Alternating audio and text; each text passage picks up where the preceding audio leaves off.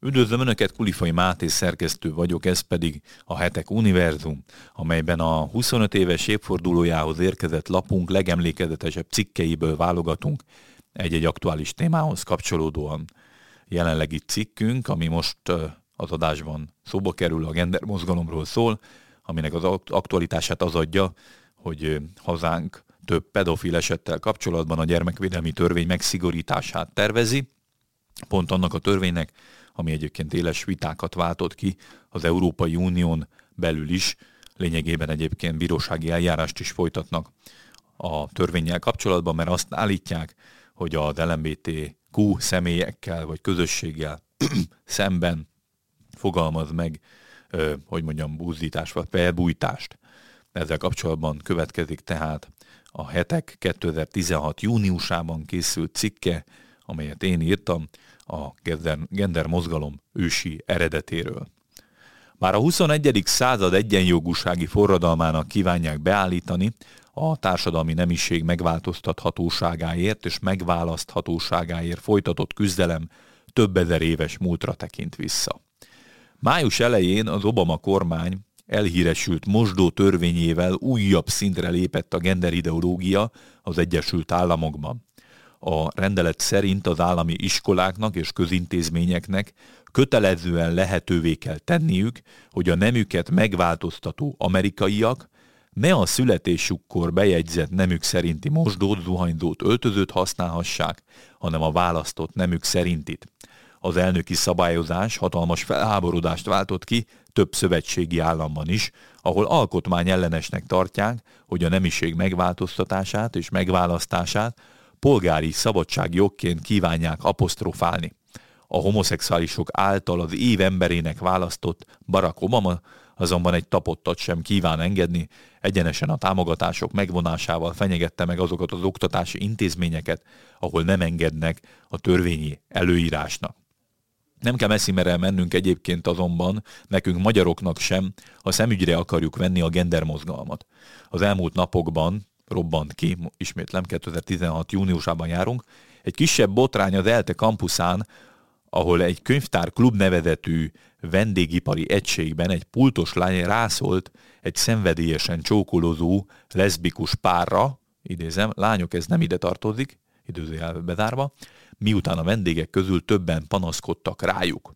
Az ügyből akkora felháborodás lett, hogy az incidens miatt rendőrt hívtak, s végül a klub vezetője valamint az alkalmazott is arra kényszerült, hogy bocsánatot kérjen a pártól és mindenki mástól is.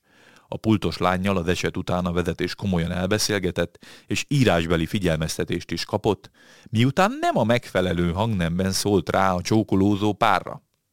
A Labris Leszbikus Egyesület azonban nem hagyta annyiban a dolgot, egy leszbikus csókolózós flashmobot szerveztek az ELTE bölcsészet tudományi kar területén, hogy így demonstráljanak minden nemű megkülönböztetés ellen.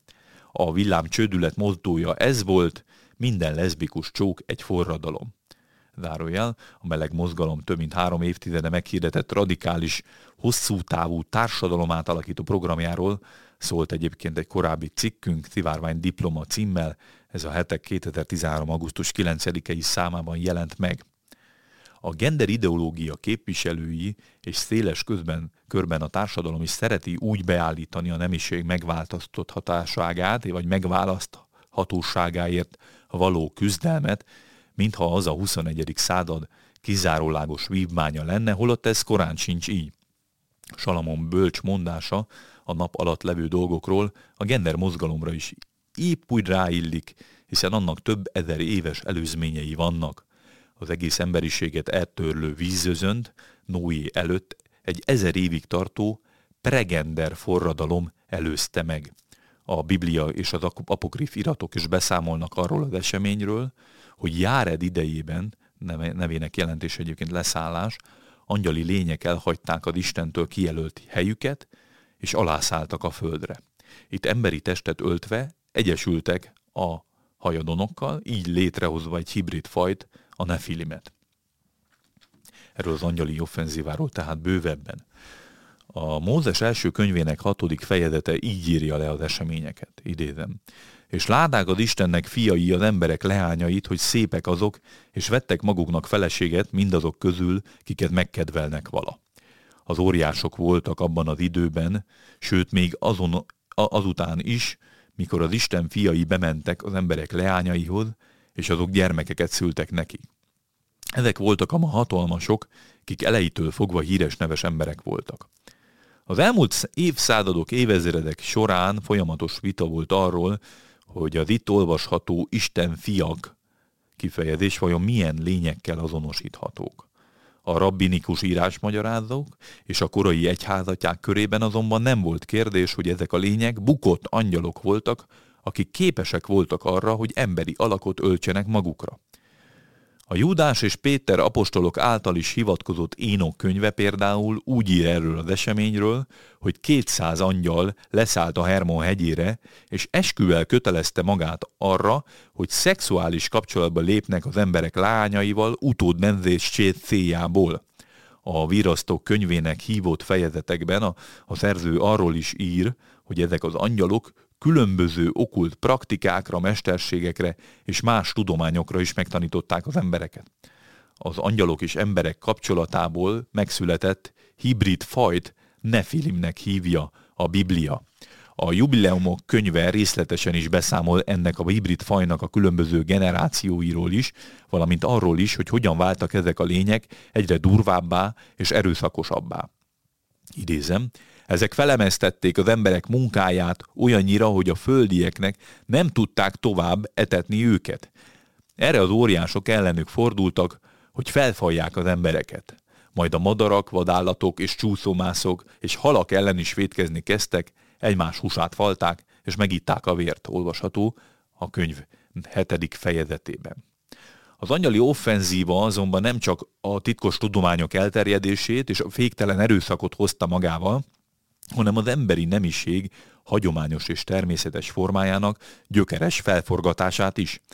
Justinos keresztény apost, apologéta szerint ezek a földre szálló dajmónok nem csupán a nőket becstelenítették meg, hanem megrontották a fiúkat is. A homoszexualitást megerősíti az Énok könyve is, amely arról ír, hogy az istentelenség megsogasodásával elterjedt a fajtalankodás is a földön. Az ősi rabbinikus írás magyarázat szerint az egy Mózesben olvasható akit megkedveltek kifejezés arra vonatkozik, hogy a Noé korában élő emberek azonos neműekkel és állatokkal is közösültek. A természet rendjének felborítása aztán a teljes állat és növényvilágra is kiterjedt a rabbik szerint. Azariás rabbi például úgy magyarázza, szintén az egy Mózes hatodik fejezetében szereplő minden test megrontotta az útját kijelentést, hogy a kutya a farkassal párosodott, a madarak is keveredtek egymással. A Jásár könyvében pedig arról olvashatunk, hogy az emberek tudatosan keresztezték egymással a különböző fajokat. Más zsidó tanítások szerint a növényvilágban is változás jött létre, maga a gabona is torz módon növekedett. A Genezis rabbában olvasható rabbinikus kommentárok szerint azonban végső soron az volt az Isten ítéletének kiváltó oka, hogy az azonos nemű és az ember-állat kapcsolatokat házassági szintre emelték. Huna rabbi, József rabbi nevében azt mondta, az özönvíz akkor jött el a földre, amikor az emberek homoszexualitást és bestialitást méltató lakodalmi énekeket költöttek, ezzel legalizálva a kapcsolatokat. Az első gendermiz mozgalom tehát globális katasztrófába torkolt, amelyet csak Noé és családja élt túl. A Bibliát tovább olvasva viszont arra lehetünk figyelmesek, hogy az angyali berontás nem csak az özönvíz előtti kor kuriózuma volt. Az ígéret földjének kikémlelésekor a zsidó kémek a kananeus népek között találkoznak az angyalok által létrehozott hibridfaj egyedeivel, az anák fiaival. A kananeus törzsekről másút kiderül, hogy több közülük óriás, más neven refaita törzs volt. Ennek tudatában nem is érhet bennünket meglepetésként, amikor a három Mózes 18. fejezetében a Szentírás a kananeus szokások felsorolásakor a legkülönfélébb szexuális devianciákról, vérfertőzés, homoszexualitás, bestialitás tiltja el a honfoglalásra készült zsidóságot. Nem, ha, nem hagyhatjuk említés nélkül Szodoma és Gomora történetét sem, ahol a gondtalan érdéki szórakozáson alapuló jólét, az anyagi gazdagság és az öndicsőítés kultúrája vezetett odáig, hogy a városok lakói teljes erkölcstelensége süllyedtek. Az isteni ítéletet itt az előzte meg, hogy a város férfiai Lót ajánlatát, ugye aki két lányát adta volna cserébe, figyelmen kívül hagyva a férfi nemű vendégeit akarták megerőszakolni. Isten végül tűzesővel rombolta le mindkét város. A keresztények számára nem újdonság, hogy a gender ideológia újfent tért hódít a világon, hiszen Jézus és a apostolok előre figyelmeztettek, hogy Noé és a Lót korabeli események meg fognak ismételődni. Jézus az utolsó időkről szóló prédikációjában így fogalmaz. Mert amiképpen az özönvíz előtti napokban esznek, isznak vala, házasodnak és férjhez mennek vala, mindama napig, amelyen a Noé a bárkába ment, és nem vesznek vala észre semmit, míg nem eljött az özönvíz, és minnyájukat elragadta, aképpen lesz az ember fiának eljövetele is. Jézus itt arra figyelmezteti a tanítványait, hogy az angyali berontáskor tapasztolt féktelenség, mértéktelenség és nemi torzulás lesz a jellemző az utolsó időkben is. Júdás és Péter apostol is arra figyelmeztet, hogy az Isten fiának eljövetele előtt Noé és Lót korához hasonlóan hamis proféták és tanítók lesznek a földön, akik vettedelmes eretnekségeket fognak hirdetni. A Bibliában olvasható intelmek talán még aktuálisabbak, mint valaha. Isten rendkívül keményen és súlyosan megítéli, ha az emberiség a teremtés rendjével szembefordulva megváltoztatja a nemiséget és felborítja a természet rendjét. A jelen gender mozgalom a bajt pimasz módon még azzal is tetézte, hogy forradalmának jelképéül éppen a Noéval kötött szövetség jelképét, a szivárványt választotta. És még engedjenek meg, hogy egy keretes szövegrészt is elolvassak a cikk mellől, a bukottak címmel. A tisztátalan szellemek eredetével kapcsolatban alapvetően két elmélet terjedt el.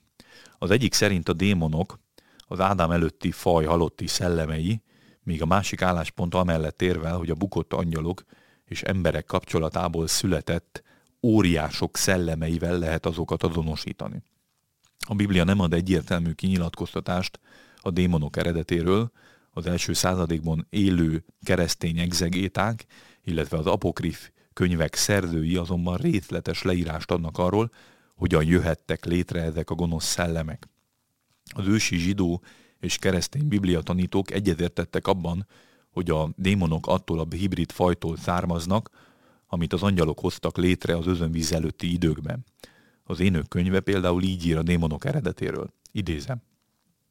De mostantól fogva az óriásokat, akik testből és szellemből születtek, gonosz szellemeknek hívják a földön, és ott lesz a lakhelyük. Húsukból ártó szellemek származnak, mivel fentről valók, a szent virasztók, az őseik, s tőlük van az eredetük. Rossz szellemek lesznek a földön, és gonosz szellemeknek fogják őket nevezni, a mennyei szellemeknek lakhelye a végben lesz, míg a földieknek, akik ott születtek, a lakhelyük a föld.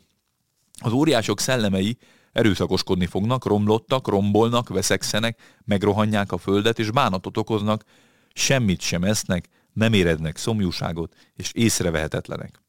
A jubileumok könyve egy olyan történetet is említ, mely szerint Noé fiait ezek a démonok elkezdték bűnre csábítani, és ezt a fiak elpanaszolták az apjuknak. Noé ekkor Istenhez imádkozott, és kérte, hogy ne engedje meg ezeknek a szellemeknek, hogy a fiain uralkodjanak.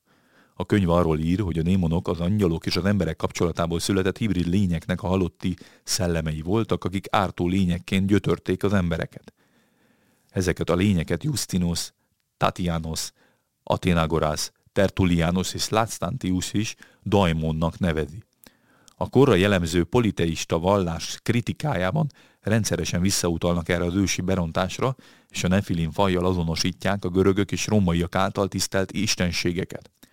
Tertullianus az egyik apológiájában ír a démoni faj létrejöttétől. A mi szent könyveink említenek bizonyos angyalokat is, amelyek szabad akaratukból leszálltak, és még gonoszabb démoni fajt szültek, ezért elítélte őket és vezetőjüket, a sátánt az Isten, mivel egy új fajt alkottak meg. A legnagyobb célkitűzésük az volt, hogy elpusztítsák az emberiséget. több egyházatja is élesen megkülönböztette a tisztátalan szellemeket az angyaloktól. Lassantius szerint ezek a lények nem mehettek be a pokolba, és nem mehettek a mennybe sem, mivel nem voltak sem angyalok, sem emberek. Így gonosz szellemekké váltak a földön. A leírások összecsengenek Jézus démonokról szóló tanításával is. A Máté evangéliumában ezt olvashatjuk. Mikor pedig a tisztátalan szellem kimegy az emberből, víz nélkül való helyeken jár, nyugalmat keresne, de nem talál. Akkor ezt mondja, visszatérek az én házamban, ahonnan kijöttem, és oda menvén üresen kisöpörve és felékesítve találja azt. Ez volt a hetek 25. adása. Köszönjük, hogy velünk tartottak. Korábbi részeinket a leírásban szereplő linkeinken tudják meghallgatni. Hamarosan újabb izgalmas témákkal is jelentkezünk, addig is kérem, kövessék YouTube csatornánkat, amelyen naponta jelentkezünk aktuális hírekkel, interjúkkal, valamint a hetek.hu online híroldalunkat is ajánljuk. Ezen a híroldalon egyébként elérhető előfizetés ellenében, vagy hozzáféréssel az elmúlt 25 év univerzuma is, tehát ha olvasná ezeket az elhangzó cikkeket is, akkor előfizetés után ezt megteheti a hetek.hu oldalán. Akik pedig szeretnék támogatni további podcastjaink elkészülését, a videó alatti sávon található köszönet gombon ezt meg tudják tenni tetszés szerinti összeggel. Előre is köszönünk minden felajánlást. Minden jót önöknek!